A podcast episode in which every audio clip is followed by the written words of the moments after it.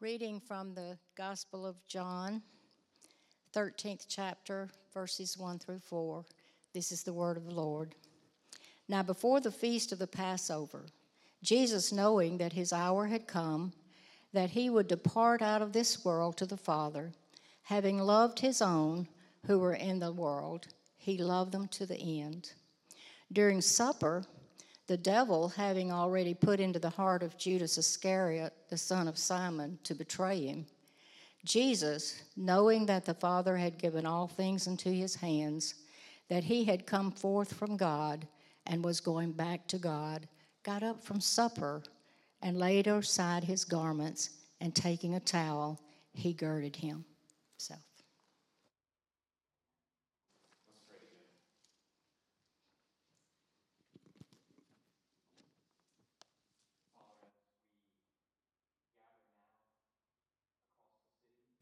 And here in the building, united in prayer, may we also be united in a desire to hear from you, to hear from your word, to hear you speak.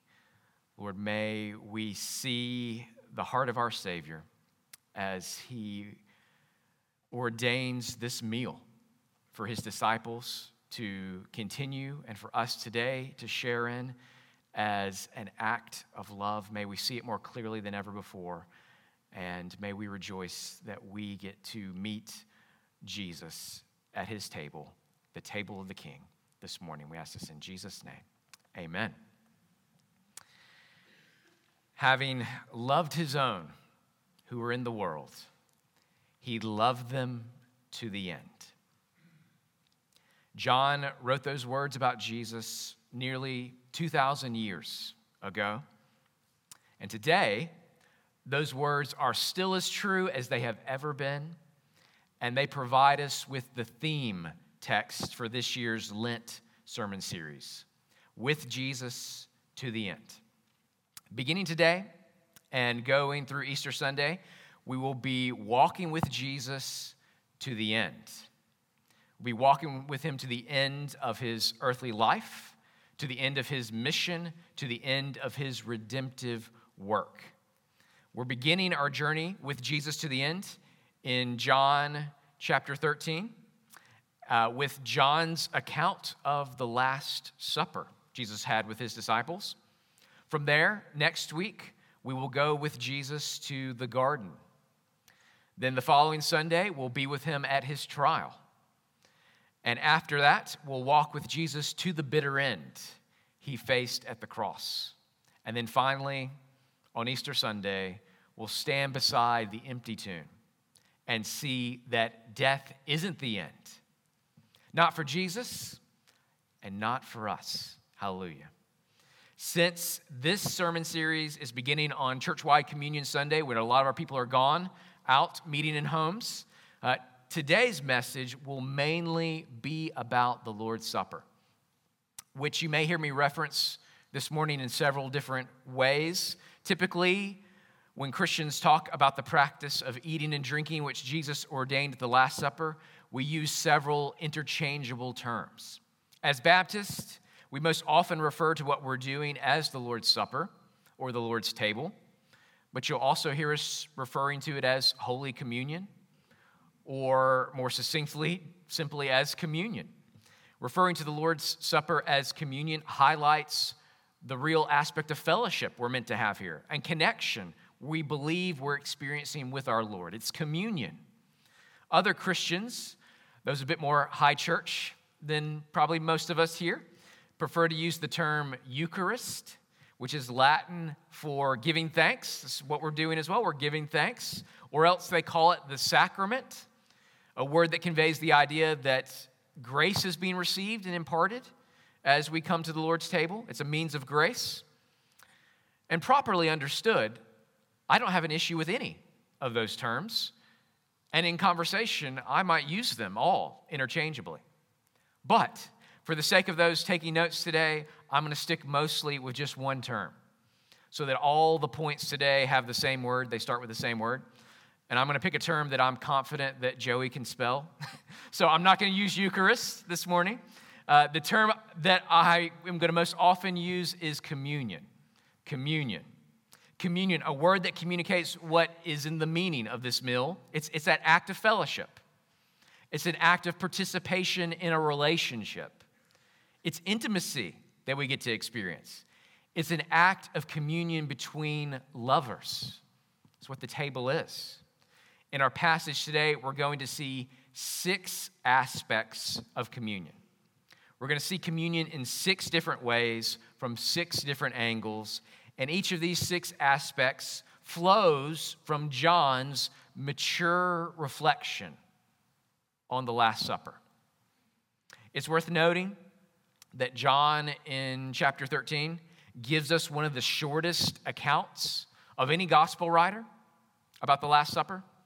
But even this short account is jam packed with significant connections. We're going to see six of those. There's actually more. I had to drop a few points, but we're going to see six this morning. I want to spend our time drawing out these six connections. And as you hear them, prepare yourself. Prepare your heart. Whether you're here in the room or gathered with one of our deacons watching the, the live stream, prepare yourself today to take communion with these six important realities in mind. The first one is this I want you to see communion as a temporary ordinance in this world. Communion as a temporary ordinance in this world. This aspect of communion is connected to what is said about Jesus in verse 1. Look at verse 1.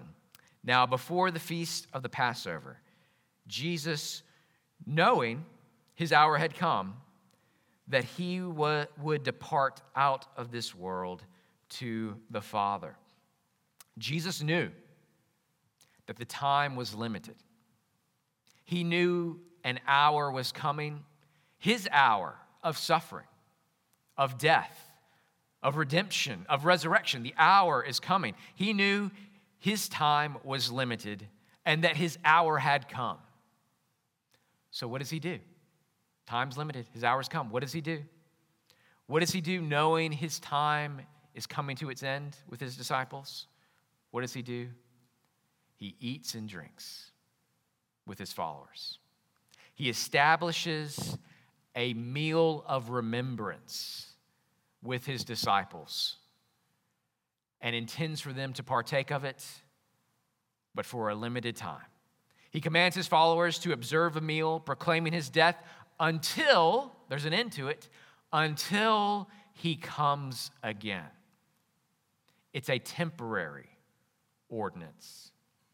Communion, like baptism, is an ordinance. It's something the Lord ordained for his followers to do. It's not optional, is it? Churches don't get to shrug off baptism or the Lord's Supper like they're insignificant, optional things. We don't get to say, we just can't be bothered about those baptism, Lord's Supper. We can't say that. They're not optional, they're ordinances.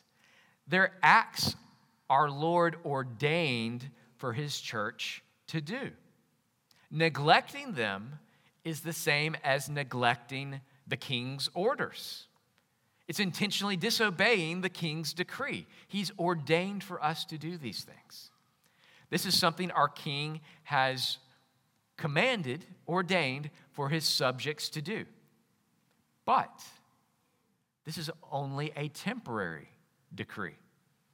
It's only for the hour, for this hour, only until we too leave this world, until we join our King in departing out of this world to the Father. Communion is an ordinance, it's not optional, but it is a temporary ordinance. It's meant for this season only. It's a grace for this hour. That's the first aspect of communion we see here. Here's a second aspect I want you to see, which is also in verse 1. I want you to see communion as a demonstration of Jesus' continued love. Communion as a demonstration of Jesus' continued love. Look at the rest of verse 1. Having loved his own who were in the world, he loved them to the end. there is a reason why John made this connection at this particular moment the connection between love, Jesus' love, and the supper that he has given to his disciples. There's, there's a reason why John holds off this comment until this moment. During the Last Supper with his disciples, Jesus was doing something special. He was giving his followers a repeatable testimony of his never ending love, his never ending love for them. Think of it like this What are the two ordinances Jesus gave us? We've already talked about them baptism and the Lord's Supper. I want you to think of baptism like this think of baptism like your wedding day. It's a day of publicly declaring that this love in your heart has become an unbreakable covenant. You're, you're making in the presence of all, you're showing. Your wedding day is important, it's significant, but it is not your marriage. Marriage is all the shared life that comes after the wedding day, right? Baptism is like the wedding ring. The wedding ring you receive and you wear on your wedding day. This ring is not my marriage, but it represents my marriage. It's not my marriage, it represents my marriage. It's a visible sign that I'm in a covenant relationship. By it, others see that I am not my own, but I am bound by a covenant of love with another, my beloved. This ring is not my marriage, in the same way that baptism is not my salvation. It represents my salvation, but just like this ring, just like this ring represents marriage, baptism testifies of my union with Christ. It's not the union itself, but it testifies of the union. Just like my marriage ceremony testifies of my legal union with my bride. Baptism is like the wedding day, it's like the wedding ring. And if that's true, what then is communion like? What's communion like? What comes after the wedding day and the ring? The kiss. The kiss. Communion is like the kiss, the often repeated act of intimacy.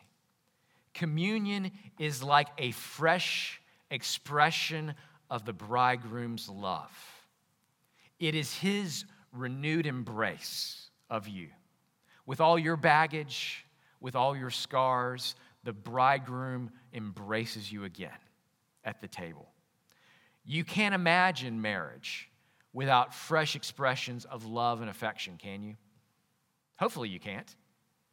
Holy Communion comes to us like a fresh, affectionate touch from our beloved. Ask yourself this ask your heart Do you crave the caring touch of someone who loves you? Is that something you desire deep within? Well, in communion, you have it.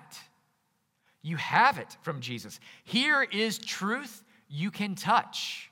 Here's truth that touches you. Here is intimacy offered you at this table. Built into marriage, there is a covenant renewal ceremony where two become one in love. Here also, in communion, two become one as we feast upon our self giving lover, Jesus, the lover of our souls. Some people renew their marriage vows on special anniversaries. You might be one of those, you might not be. But every time you come to the table, it is like you are renewing your vows to Jesus vows to love and to honor, vows to serve and to cherish.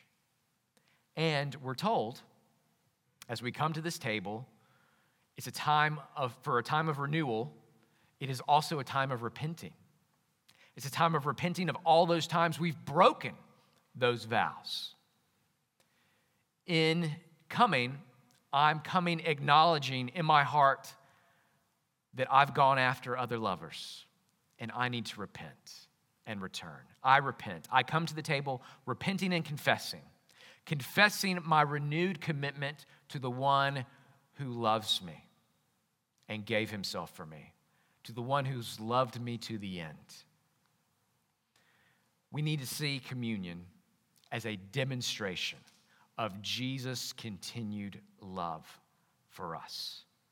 That's the second thing. Here's the third aspect I want you to see I want you to see communion as an act of defiance to the devil. Communion is an act of defiance to the devil. Look at verse 2.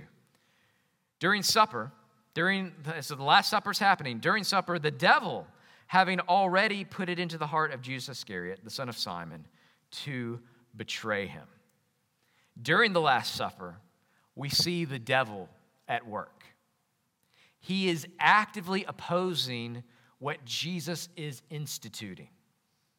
The enemy sows seeds of betrayal against the king who ordains this meal. Why? Satan hates this supper. Satan hates this supper. He hates what it stands for. He hates what it does in the hearts of those who by faith participate in it. He hates the rhythm of repentance it builds into our lives. He hates the opportunity it gives for prodigals to recognize their need for Jesus and come back home again, return to the embrace of love. He hates the truth illustrated here at this table, one of Jesus' substitutionary sacrifice for us. Satan hates the unity displayed as we all share in the same bread and cup together. He hates the closeness and intimacy that this meal gives us with our heavenly host. Satan hates this supper. So, participating partaking in this table with real faith is like an act of defiance against the devil. Coming to this table is like an act of rebellion against the prince of darkness. It is like the clenched fist in the serpent's face, declaring, We have found the source of better, truer life, and it is not you. It is not your lies. Coming to this table is like stomping upon the dragon's tail. You're defeated, Satan. We've escaped to once again enjoy the bounty of our King. We renounce your twisted kingdom. We renounce you and your ways. Offer us all the riches, offer to us all the power, all the pleasures at your disposal and we would choose this table still. We choose communion with our Lord. And in doing so, we defy the devil and tear down his work. We defy him and kick over our idols each time we come to this table confessing Christ as our King. If you're looking to join in a righteous rebellion, pushing back the darkness, you might find this act of defiance surprising. It isn't spray painting a slogan on a wall somewhere, it isn't joining a protest march, it isn't anything flashy. It's simply coming to a table and surrendering. Surrendering to a king's good reign. That's the act of defiance. That's the fourth aspect we want to consider this morning. We, well, we've seen this is an act of communion. Uh, communion is an act of defiance against, against the devil. Here's the fourth thing we want to see it is an act of allegiance to the king. It's an act of defiance to the devil, it is an act of allegiance to the king. We see this connection being made for us in verse 3. Look at verse 3. Jesus knew that the Father had given all things into his hands. What do you call someone who has all things in his hands? What do you call someone who's been given all authority in heaven and on earth? You call him Lord, right? You call him your king. Coming to the Lord's table is an act of allegiance to King Jesus. Have you ever seen a film or read a book depicting the vassals, the nobles of a new king coming and swearing fealty to him? What do they do? They come forward one at a time. Usually they kneel and they swear an oath of fealty, of allegiance to the king and to his heirs. And often, as a sign of that promise, they kiss his hand, they kiss the ring. And if he is a good king, he will also make some kind of covenant with them. The king has responsibilities he has to fulfill as well. This kind of ceremony would be renewed with every new king and with every new member of the nobility, swearing allegiance to the king. Here is another picture of what we're doing when we come to the Lord's table. We're coming once again to swear allegiance to a king and to his kingdom. We're coming to swear fealty to Jesus and to the kingdom of God. That we've been transferred, we've transferred our citizenship out of the kingdom of darkness into the kingdom of his marvelous light. And in doing so, we've been elevated higher than nobles, higher than knights in this kingdom. We have been adopted into his royal family. We are sons and daughters of the king. We are the bride of the Prince of Heaven. As we come to the table today, to make the true allegiance of our hearts clear once again, whatever our past life, whatever our past week has been, here we say, I am your man, my king. I am your daughter, my Lord. Where you send me, I will go. And at the table, the Lord also renews his promise to us Where I send you, there I will be also. My reign over you is one of love. My burden is light. My service is joy. My sacrifice for you is life, eternal and forevermore. As we take communion today, both here in the building and gathered in homes across the city, we swear allegiance to a king. A king who has wrestled and defeated death itself in order to bring us into his kingdom. As we partake, let's not forget this great thing, this great act of allegiance that we do. There's a fifth aspect of communion I want you to see. Look again at verse 3.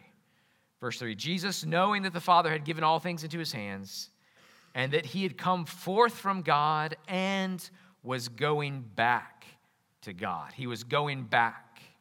I want you to see communion as a foretaste of what's to come. Communion as a foretaste of what's to come. You may look at this meal now, and let's be honest, it can feel pretty scant. A thimbleful of grape juice, a crust of bread. Although, if you're here in the building, we do have Doris Barton bread here on our table, which is a major upgrade from the prepackaged unleavened wafers we sent out with some of our deacons um, to our homes. Uh, but even if this table held the best bread in the world, which Barton bread is, this doesn't look like a meal that would fill you up, does it? That would fill anyone. But guess what? It's not supposed to. It's supposed to leave you longing for something more. It's supposed to be a foretaste of something greater that is coming. It's supposed to cultivate taste buds in your mind and heart for a future meal God will provide, a heavenly banquet of which God Himself is the host. What we do now is only the foretaste of what's to come. It's meant to create categories in our mind and stir longings in our hearts. And some of you will feel this more than others. Let me speak for a moment directly to our homebound folks watching with church family through the live stream. Some of you know and feel very keenly that you have a limited number of times left to experience the foretaste, to experience the foretaste in this life. That's true of all of us, by the way. There's a limited number of times we get to come to the table. That's true of all of us. But those in our church family whose health doesn't allow them to be here with us, you know the foretaste left to you is very limited. That's one of the reasons why we're doing what we're doing today. If this is the last time ever that you experience the foretaste, hallelujah. You will know the fullness hereafter. Jesus said, I will not drink of the fruit of the vine again until I drink it new with you. With you in my Father's kingdom. We are all just one mile away from inherited that, inheriting that kingdom and receiving that cup in our hands. Some of us are just one communion away from tasting the fullness. And that's not a tragedy. That's a joyful hope and expectation. So, as we take communion today, let's receive it for what it is as a scant but sweet foretaste of the feast that is coming when all of God's children finally come home. This is a foretaste of what's to come. There's a sixth and final aspect of communion I want you to see before we partake today. I want you to see communion as an act of self sacrificial service. Self sacrificial service. Look at verse 4. Jesus, he got up from the supper and laid aside his garments, and taking a towel, he girded himself. Both the context and the content of communion revolve around the idea of self sacrifice, self sacrificial service. In the context of the Lord's Supper, Jesus goes straight from instituting the meal into washing his disciples' feet. Again, we, we, we see that here. And we will hear him say in verse 13 of chapter 13, You call me teacher and Lord, and you are right, for so I am. If I, then, the Lord and teacher, washed your feet, you also ought to wash one another's feet. If our king condescends to serve us, then we ought to serve one another. It just makes sense. If we live in a kingdom where our sovereign serves his subjects, then we, the subjects, who are much lower than the king, ought to humble ourselves and serve one another.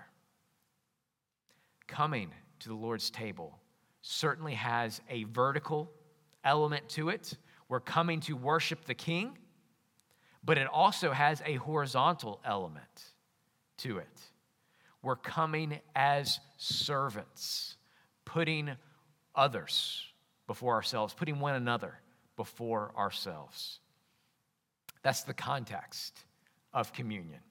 The Lord's Supper is contextually bound to self sacrificial service. That's the context of communion, but it's also the content of communion. In communion itself, Jesus is saying, This is my body, sacrificed for you.